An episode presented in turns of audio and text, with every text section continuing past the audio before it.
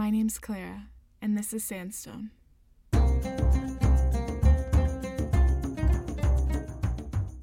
Sandstone is a storytelling podcast that seeks to understand the nuanced worlds of Arabia and Appalachia and the people that call these places home. My name is Joellen Hazlett. I'm Clara's mom, and I was born in Virginia, moved to West Virginia as a child. I've lived in Appalachia really most of my life. I'm Jim Hazlett. Moved to West Virginia in 1999 to the farm where Joellen was raised. The love of your life. The love of my life. That's right. was that enough? Because I didn't. Yeah, well, you didn't say anything about kids and stuff. So Which is the most important part of your life. Procreation, yes. We got some acreage there on the farm and uh, our kids there. We have seven. Clara is number five in our lineup.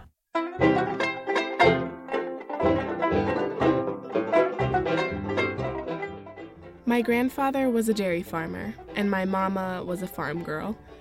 My dad, he calls himself Farmer Jim, but we all know that's not true. He's more a Jim of all trades. And for me, I never quite nailed down the cutesy farmer girl vibe. I tended more toward nerdy tomboy who made bird books for fun. The dirt road leading up to our house is secured by two gates and two cattle guards, which is pretty effective. Keeps the people out and the cattle in, for the most part. Sometimes the cows do escape, which is stressful if you've ever had that experience. The closest town is the proud residence of approximately 888 people. We do have a substantial deer population, though, which sometimes ends up on your windshield or your dinner plate, and sometimes in that order. I do, in fact, speak from experience. Which, side note, I feel like people might be freaked out by that, but honestly, I feel like it's a very economical system. If you accidentally run over a deer, at least eat it. I don't know. West Virginians get this reputation of being gun wielding hillbillies, and of course, it seems like that if you grew up in an urban area. But just for a second, imagine that it's the middle of the night, you're snoozing away, and all of a sudden, you hear a racket coming from your chicken coop. You're not going to go back to sleep. You're going to grab your 22 and run outside in your PJs, and you're going to shoot the son of a gun who's trying to eat your chickens. It's probably a weasel or a raccoon.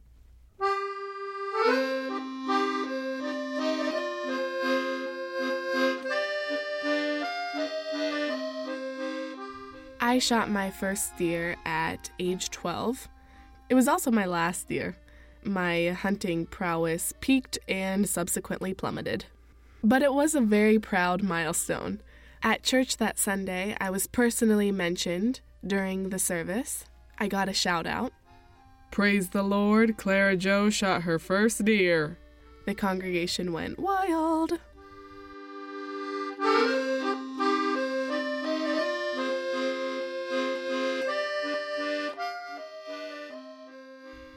We went to church on Sunday mornings and evenings, and also Wednesdays, and sometimes on Mondays.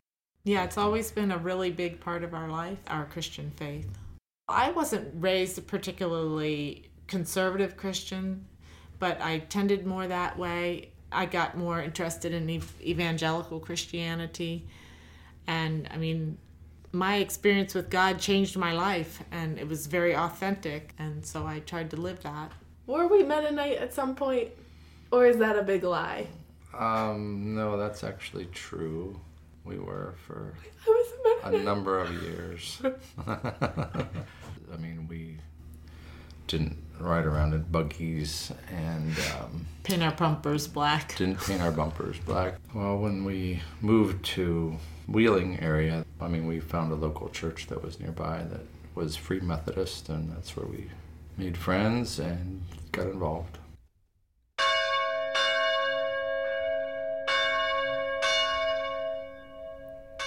My family sat in a red pew at the back of the church, adjacent to the sound man, who was my father.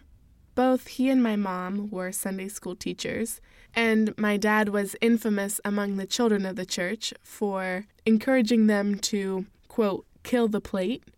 And the plate usually consisted of cupcakes or donuts, anything with corn syrup. And yes, this availability of corn syrupy goodness it definitely did play a role in my enthusiasm for church activities, but I also genuinely enjoyed going to church. It was a place of worship, but also a space for community, a community that offered multi generational fellowship and some of my longest friendships. We did potlucks and went on hay rides. I sang in the children's choir. And from this religious background, I derived an uncompromising moral compass guided by three major values God, family, country. A kind of patriotic trinity. So, when men in turbans showed up on my TV screen in the early 2000s, I was horrified. Anybody know what that smoke is in lower? Another one just hit the building. Wow. Wow, oh another one hit it hard. Another one just hit the World Trade. United 9-3. Have you got information on that yet? Yeah, he's down. He did not land. And I would shut my eyes, but I could still hear the AK 47s and the Allahu Akbars. Allahu Akbar! Allahu Akbar! Osama bin Laden and his minions were launching a three pronged attack on everything that mattered to me my God, my country, and if you don't remember, Osama bin Laden was hiding out on our farm and therefore also endangering my family. Three strikes, man, really tested me here. The United States, to me, was the best country in the world. Why did they hate us? And why did they hate me? They hate our freedoms our freedom of religion, our freedom of speech. And I wasn't a fearful kid, besides Osama bin Laden, that is. I climbed trees and swam in creeks, and I loved it when my sisters would do French nails or French manicure, whatever they're called, because that meant I could get as much dirt under my fingernails as possible and no one would force me to bathe, which was awesome. But this terrorist thing, I took very personally. I wasn't supposed to use the word hate, but I hated two individuals Osama bin Laden and Satan, which, in my mind, they were basically one and the same. I couldn't physically act upon my hatred for Satan, but I got it in my mind that I could do something about this Osama character. So I strategized my revenge. I would serve in the FBI, the Fabulous Bureau of Investigation.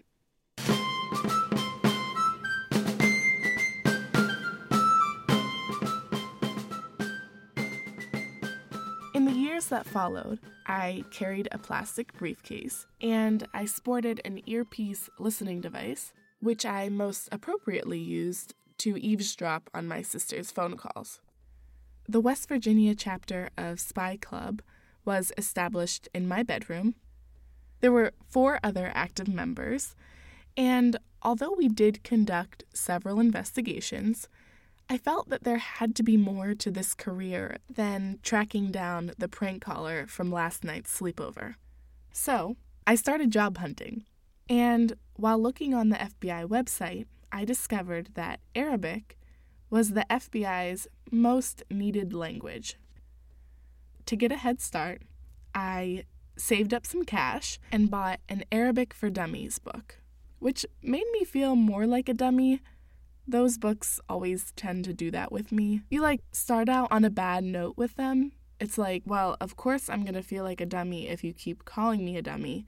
And then you get into this nasty cycle. I just feel like it's a negative learning environment. But here I am. I'm like 12 years old, armed with my invisible ink and my Arabic for Dummies book collecting dust on my bookshelf. And surprisingly, in the hills of West Virginia, just not a lot of action. You know, I had no case, no leads, and not even one single FBI job offer. Needless to say, I was pretty disappointed. But as the saying goes, all good things come to those who greedily and relentlessly pursue them, serendipity, she dealt me a pretty sweet hand. And if you remember, I introduced you to Fatima, and she was very bright and friendly. And I thought, well, this would be nice if she could meet Claire and talk to her a little bit about Arabic. And so, you know, that started the whole journey.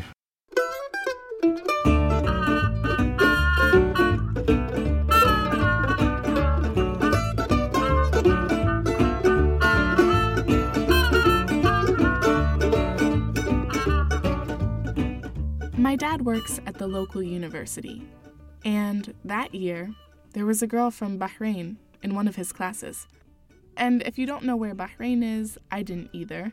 It's a little island off the coast of Saudi Arabia. But apparently they spoke Arabic there, so I was like, yes, this is everything I've been waiting for.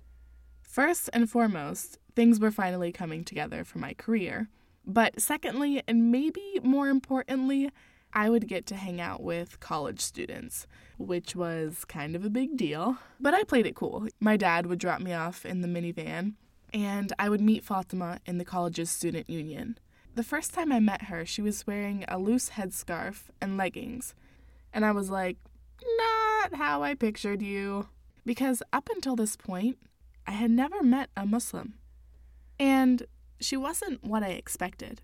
She was a professional makeup artist and very fashionable. And keep in mind, fashion and makeup are two realms which I have little to no experience and or interest. So I was very impressed by her. And not just because she was a college student. She was patient and kind, as one has to be to sacrifice her evening to hang out with an overly inquisitive 14-year-old.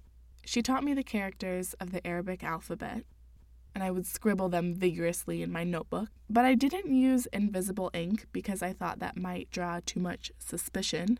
And by the end of the year, I was still trying to figure out how to put the dots on the shapes that make letters that I couldn't pronounce. But Fatima had to go back to Bahrain, and I recommenced the search for the destiny that I was composing for myself. But this time, I found a partner in crime.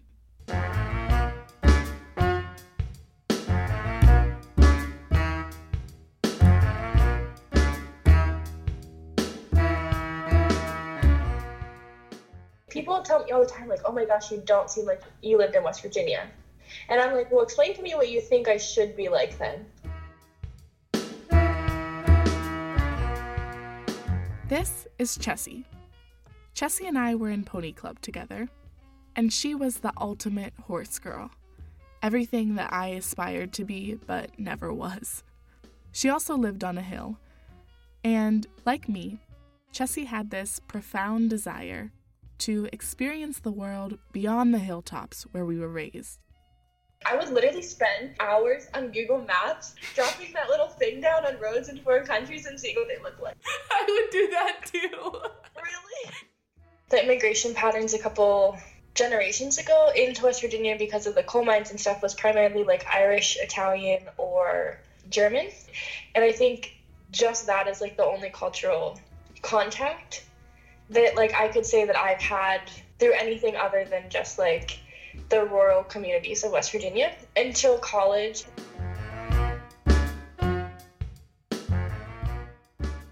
My dad's side of the family is Italian. I think that gave me the push to want to learn Italian. So I started studying Italian to be able to communicate with my cousins in Italy since like middle school. Neither of her parents spoke Italian, so naturally, Chessie decided to teach herself. And then I think that has opened my awareness to want to learn about other things around the world. And then I got interested in different languages, which opened my doors. And with some manipulation, I convinced her to also learn Arabic with me. Well, I think it was because I did the early college program that West Virginia developed. So people from Brooke High School and Wheeling Central had the opportunity to take some college classes at the university. And I remember you had said that you wanted to learn Arabic. I was looking around on campus for people who looked like possible candidates. AKA profiling. yeah. And I saw this one girl and she had hijab on. Well, I was like, I'm gonna ask her if I see her again. And then I didn't see her again. And then it was like a really weird coincidence because I was in the high school student lounge where we kept all our stuff. So she approached me asking where some center was. It literally was almost like an answered prayer. And then I actually was like, oh my gosh, this is so awkward, but I'm so happy like you came and asked me. My friend is like wanting to learn Arabic. And would you be interested in tutoring? I was like, we'll pay. And she was like, no, no, no, you don't have to pay me. You don't have to pay me. But yes, take my email. Kafa came from Yemen. She wore a traditional dress and a tight hijab wrapped around her unmade face.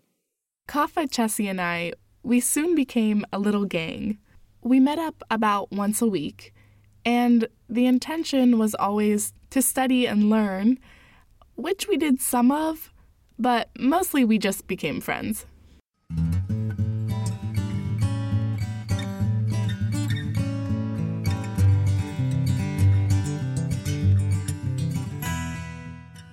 I remember when we put on the like hijabs and she put hijabs on us. I still have the picture somewhere. We went to your house and then your grandma was like, "Who who is your foreign friend?"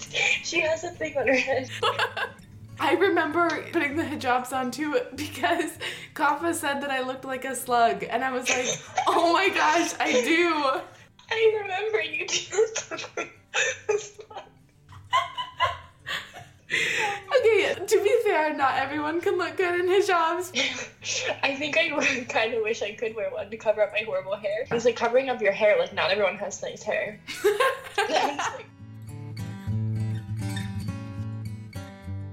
she was over my house and she just walks in with a bag of groceries to cook us dinner. You were there. I was like, Kafa, you don't have to cook us dinner. And she's like, No, no, in Yemen we cook for everybody. We are hospital and that's what we do. And she's like, I can't invite you over because I have a dorm, so I'm bringing the hospitality to you. And then she not only cooked for us, but she also washed all of our dishes. There are some dishes already in the sink. She washed all of them. And then she dried them, and I was like, "Oh, we have a dishwasher." And she's like, "I'll just do it anyway."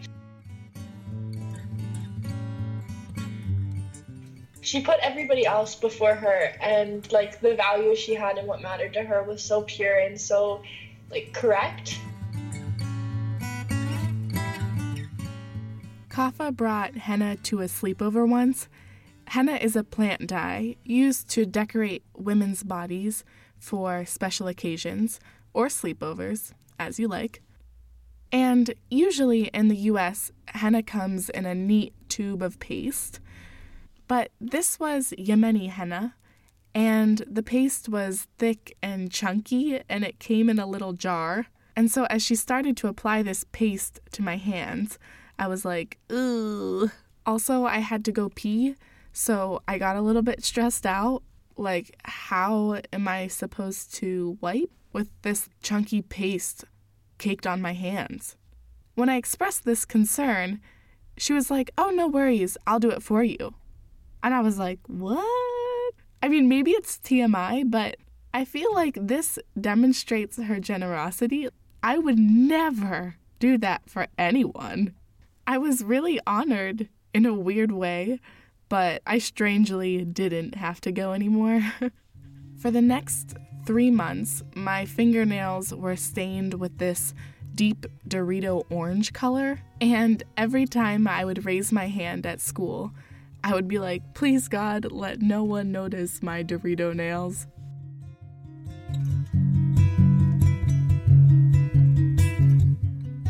And this was something I had never experienced before my hands stained with a foreign dye, and my body decorated with a tradition that wasn't mine.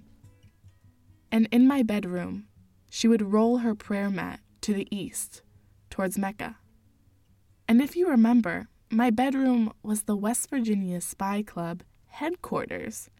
And I'm like, what is happening? This was definitely not part of the plan. Quite honestly, I was confused. Kafa, yes, she was the kindest person I had ever met, but she worshipped a god named Allah, the same name I had heard shouted countless times on the nightly news. Allahu Akbar! Allahu Akbar! I was Protestant, Chessie was Catholic, and Kafa was Muslim. And we were all serious about our faiths. And we did our due diligence at trying to convert each other. Um, we all failed. Well, after meeting with Kafa, I definitely bought a Quran. Actually, she bought me one. I would kind of feel a little guilty though reading it, not because guilty is in the aspect that like I shouldn't be reading this because it's not my religion, but guilty in the fact that it's like I shouldn't be spending this time reading that when I should be spending the time reading the Bible. That's interesting because I, I remember also feeling guilty reading the Quran. I, I somehow felt like I was betraying my own religion. Yeah, I did feel like that. But I think it's okay to read. So instead of trying to convert each other, we just talked and we listened. And I remember one day Kafa proposed something. She said, I wish we could change places for a year and change religions too. And I thought, well, I mean, you could try to do that, but at the end of the day, you would come back to your own religion. And she said, no, truly submit to another faith and see how it would change you. And I thought about that a lot. If I had grown up in a Muslim country as a Muslim girl, how would I be different? What would it feel like to wash myself before prayer and pray on a mat to a foreign god? Kafa explained that sometimes she feels so overwhelmed by God that she cries. And to me, this was impossible. Only my Christian God could evoke that kind of emotion. And as I got to know more about her faith, I realized that it wasn't so different from mine. I would tell her a story about Moses, and she would tell me a story about Musa. And at the end of the story, we were like, What? He the same person.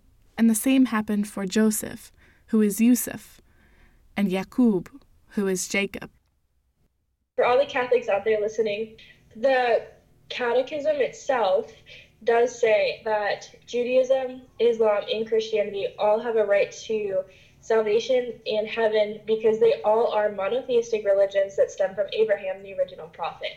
And for me, I practice Christianity. That's what I side with because I think that way works best for me. But I think like after spending time with her and seeing how her joy came and how happy of a person she was, I wanted to get confirmed Catholic, but I was kind of just like, whatever, like, and eventually I want to get, like, confirmed. But being around her, she was so close and so dedicated to her religion.